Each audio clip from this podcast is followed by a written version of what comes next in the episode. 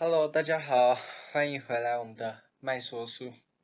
我好累，跟大家稍微报告一下哈，现在是十月二十五号的早上两点二十五。哇，好，我又晚睡了。没有啦，主要是主要是因为我们就是我我家附近的那个收音不好，所以常常会有。像刚刚开过去的那台摩托车，好，那我们就直接开始吧，因为我不想再重来了。嗯，这一集的麦说书啊，原本是要讲违宪纪念日的三四章嘛，可是我最后发现啊，就是写到后来有一点点不适合我们这种优质的频道去去去讲，因为嗯太多。嗯，色情的部分了？好，总之呢，嗯，所以呢，我就想说，我们可不可以就是，天呐，我都等到两点了，为什么还是有摩托车？好，那，好，回回回回回来正题，就是，嗯，我我就我就去找，就是因为我之前也有去玩过一个游戏是。志祺七七介绍的，我相信大家应该都有玩过，就是叫做《出柜的那件小事》。出柜那件小事的这个游戏，它是一个网络游戏，你只要去你的浏览器上面搜寻这六个字，你就能找到这个游戏了。啊，还不错玩，它就是类似一种故事剧情的故事剧情的游戏吧，所以还蛮推荐大家去玩的。好，那。我今天不是想要陪大家玩游戏，因为这个游戏我玩过了。我如果自己再玩一次的话，嗯，一定会有点干，因为我都知道剧情了。所以，我们就来看一下，就是它下面附的东西吧。因为其实我也不是非常的了解男同志他们，所以我就会想说，嗯，透过这个游戏，就是它下面会有一些资讯，然后我们就可以一起来了解。是嗯，男同志到底是什么东西，或者是同性恋到底是什么东西？好，那其实我也没看过，所以我们就一起来看吧。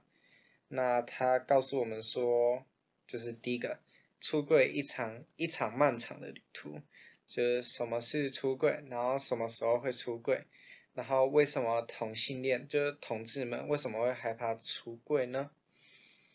嗯。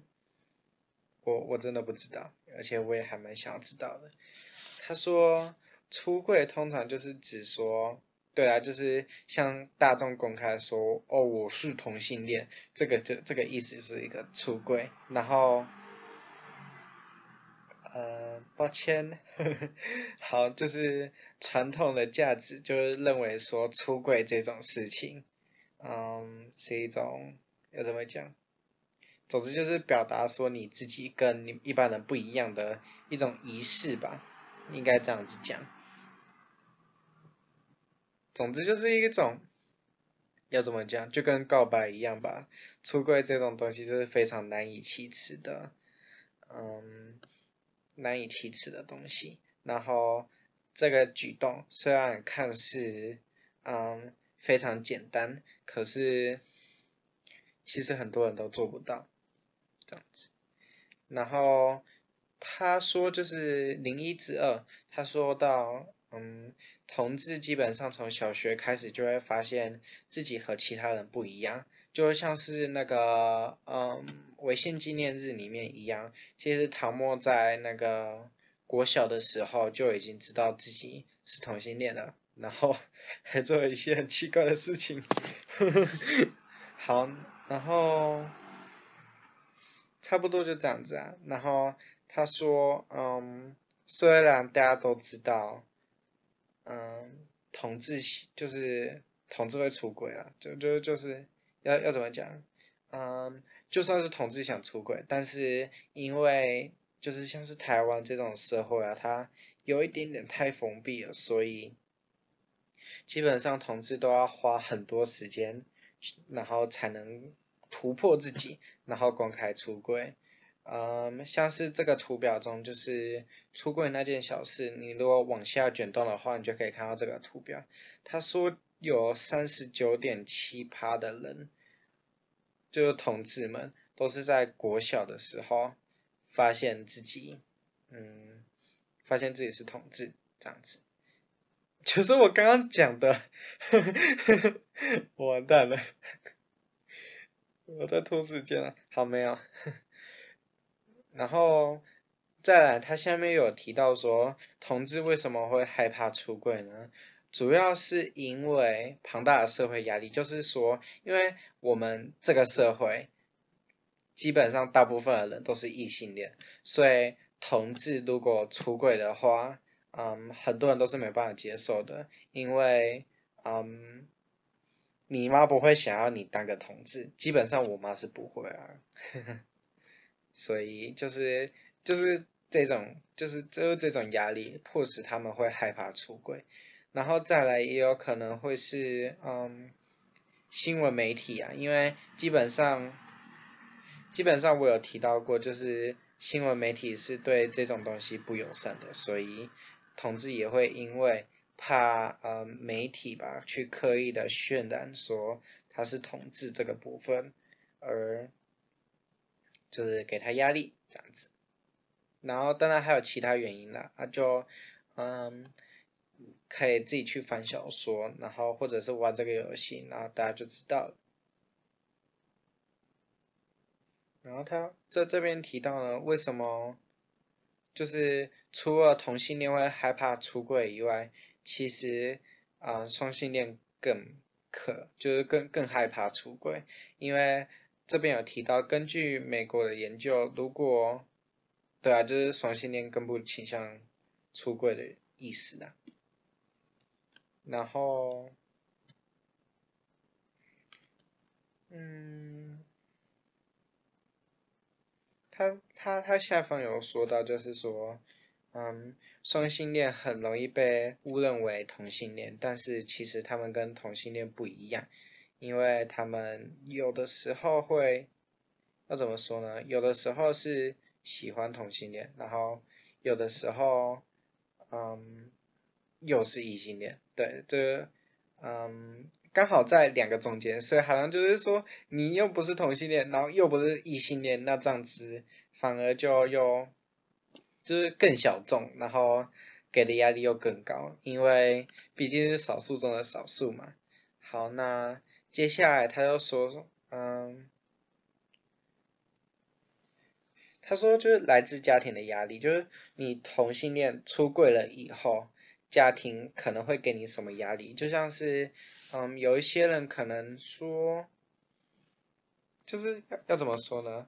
啊、嗯，同同志出柜了之后，他们家庭要怎么承受这种压力？因为如果如果啊，就像是可能你弟弟出柜了，然后这样子要怎么跟那种伯父伯母交代呢？因为。因为这样反而就好像是因为你出轨，然后所有的父母啊那些人也要跟你一起承受压力，所以他们反而就会迫使那一些原本的同志不敢出柜了。主要的原因也有可能是因为父母给他们的压力，也就是前面说的。然后他这边就就是再再往下看的话。你会看到说，对很多同志来说，嗯，同志是不是就是不是同志？嗯，你我觉得我我支持说，要怎么讲？我支持同志，但是不支持家人是同志的比例，这样子有多少？然后虽然这边是说到那个啦。说说到那个接受跟不接受的比例是相差一点点，大概三趴到四趴而已。但是，嗯，对我来说我是不太接受的，因为，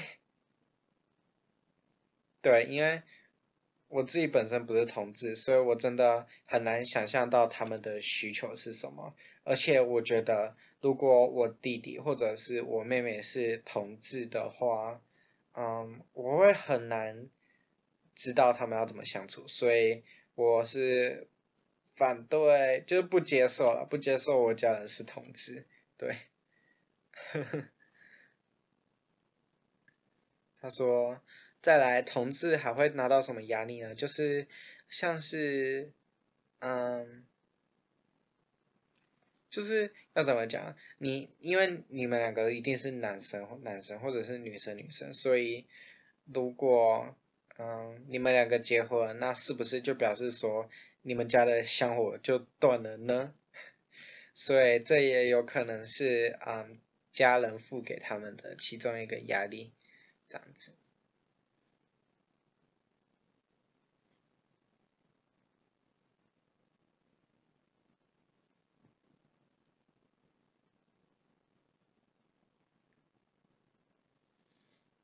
然后，嗯，再来第三个，也就是成长过程的，刚刚那一段五秒钟的可不可以剪掉？我刚刚在阅读，然后超干的，啊，没有，呃。我们就继续，嗯，成长过程中会发生什么挫折呢？嗯，从就是从同志幼稚园到高中，像是唐墨那本书中有提到，他从幼稚园开始的时候就被那些男同学嘻嘻哈哈的说，啊、男生反正就是小小朋友嘛，然后看到一个男生去跟女生在一起，他们一定会很了当的跟他们讲说你们是娘娘腔之类的。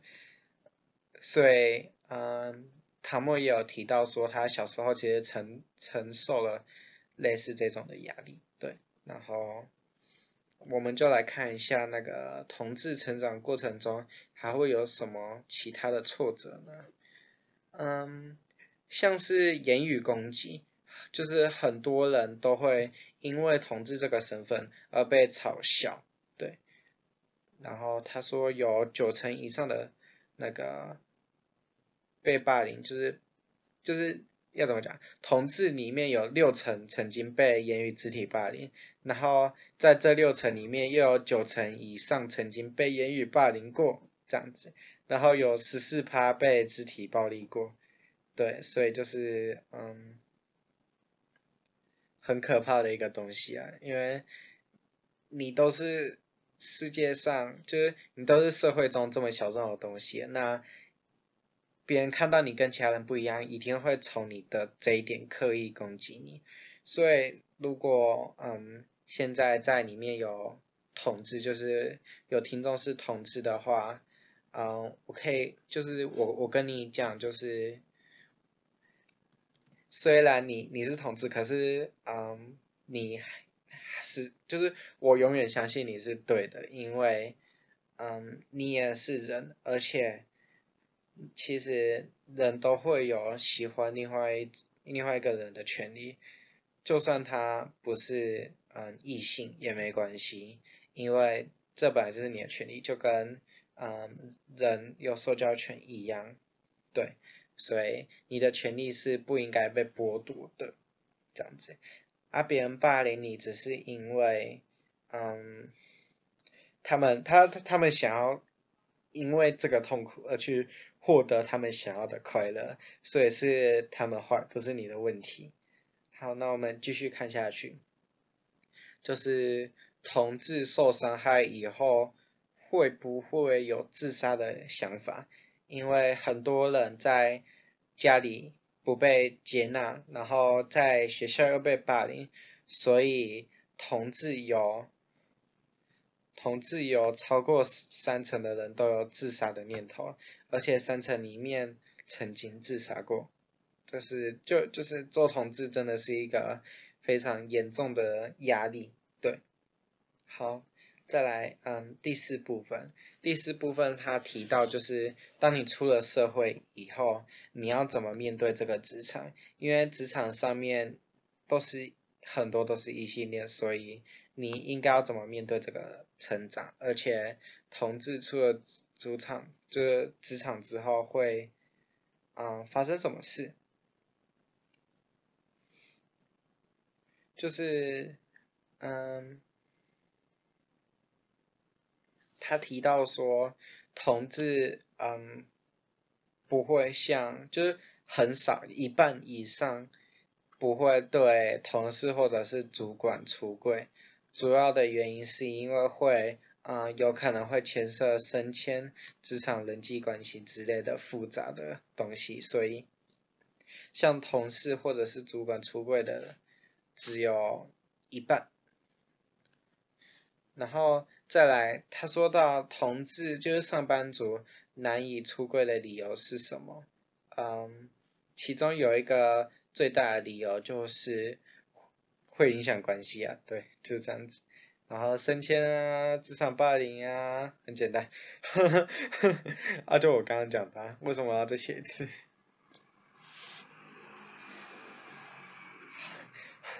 好，然后再来就是他提到说，台湾社会愿意接纳同志吗？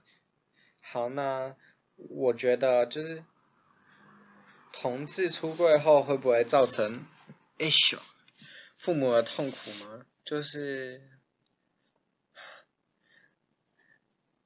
这这里有提到啊，就是出柜后会不会造成父母的痛苦？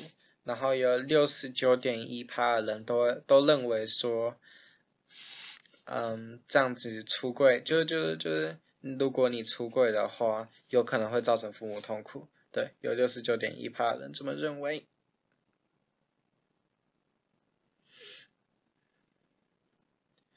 嗯，再来就是，他说到台湾人愿不愿意跟。同志当邻居，为什么会？为什么有问题？好，那这这边有提到，就是说，嗯，台湾人最最不愿意跟当邻居的是有毒瘾的。废话，每个人都嘛不想要有毒瘾的。然后再来是艾滋病患，我不知道为什么，因为艾滋病又不会飞沫传染。那为什么不要跟这种人当邻居呢？